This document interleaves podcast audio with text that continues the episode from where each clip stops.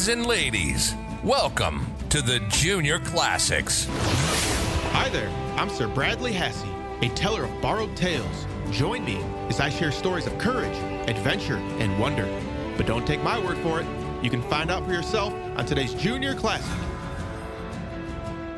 Greetings, Junior Scholars. I am Sir Bradley Hasse, guardian of the written word and your guide through the Junior Classics. Our mission is to safeguard the classics and inspire children to a love of good reading and a real and lasting interest in Western literature and history. If this is your first time listening, thank you for joining us. And a very special thank you to my loyal listeners who tune in each and every episode, and especially my Patreon supporters who help keep the show going and growing. If you like what we are doing, creating stories for the good of your kids, consider supporting me on Patreon for $5 a month. The best way to help the show, however, is to tell a friend and ask them to listen. If you want to reach me, send me a letter to P.O. Box 1153, Crown Point, Indiana 46308. Any listener who sends in an art project based on a story will in return receive some Junior Classics bookmarks. I have bookmarks for boys, bookmark for girls, and a special coloring bookmark. Now today, we continue our series, Aesop's Fables, with 5 more fables. But before we get to the story... Lost and found words!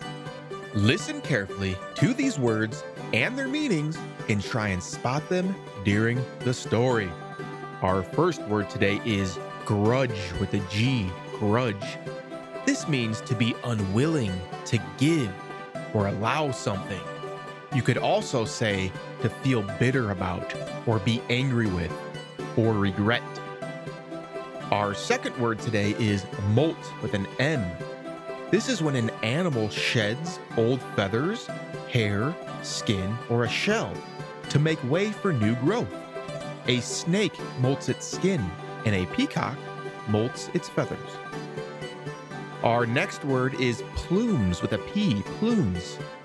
This is a long, soft feather or arrangement of feathers used by a bird for display.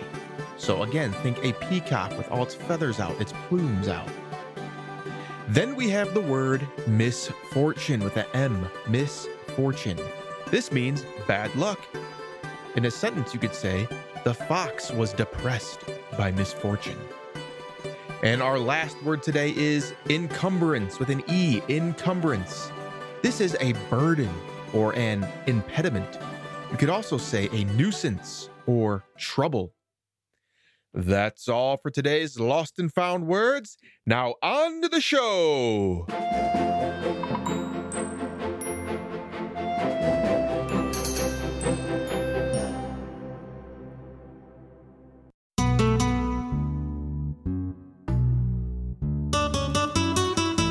The Dog and the Manger. A dog, looking out for its afternoon nap, jumped into the manger of an ox and lay there cozily upon the straw. But soon the ox, returning from its afternoon work, came up to the manger and wanted to eat some of the straw. The dog, in a rage, being awakened from its slumber, stood up and barked at the ox, and whenever it came near, attempted to bite it.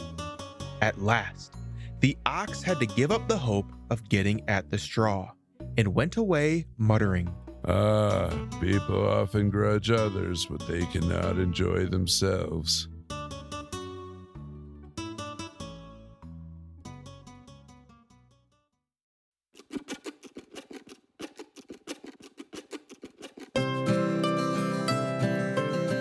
The Jay and the Peacock.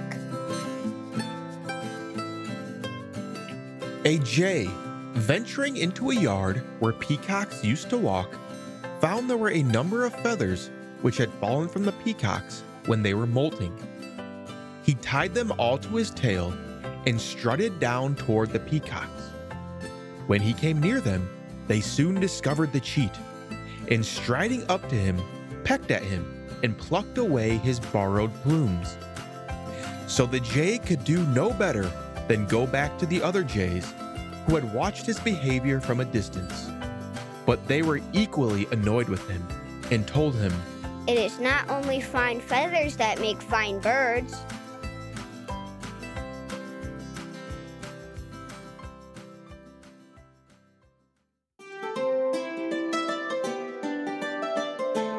The Fox Without a Tail. It happened that a fox caught its tail in a trap, and in struggling to release himself, lost all of it but the stump.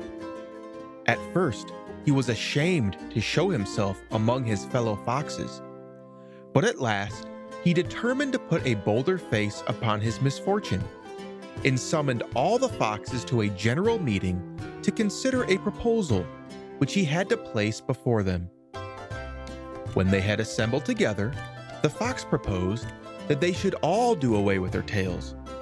He pointed out how inconvenient a tail was when they were pursued by their enemies, the dogs, how much it was in the way when they desired to sit down and hold a friendly conversation with one another. He failed to see any advantage in carrying about such a useless encumbrance. "That is all very well," said one of the older foxes, "but I do not think you would have recommended us to dispense with our chief ornament if you had not happened to lose it yourself." And the lesson is, distrust interested advice.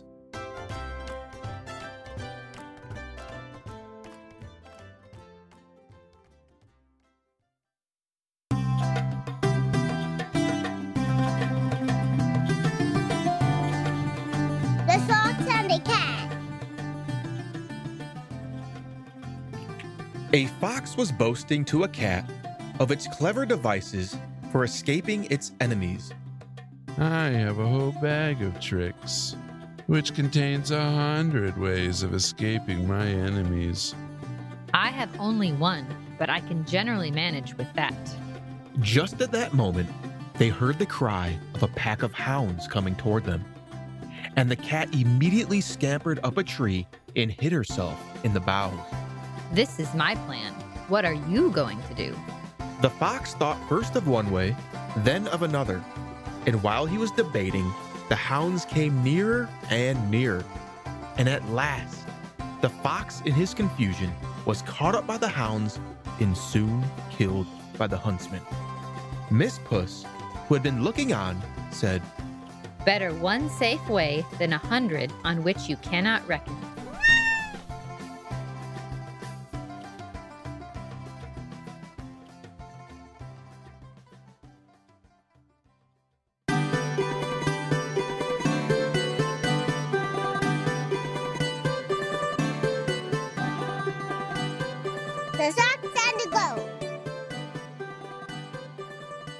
By an unlucky chance, a fox fell into a deep well from which he could not get out. A goat passed by shortly afterward and asked the fox what he was doing down there. "Oh, have you not heard? There's going to be a great drought. So I jumped down here in order to be sure to have water by me. Why don't you come down too?" The goat thought well of this advice and jumped down into the well. But the fox immediately jumped on her back, and by putting his foot on her long horns, managed to jump up to the edge of the well. "Goodbye, friend. Remember next time, never trust the advice of a man in difficulties." The end. Well, that's all for this week's Fables. I hope you enjoyed the show. Until next time, I am Sir Bradley Hasse. Be brave, be loyal, and speak the truth. Now, for you parents out there, I want you to understand why we are doing this, what we are trying to achieve, and how you can help us. This is a rescue operation to preserve the classics and the wisdom within before it is lost forever.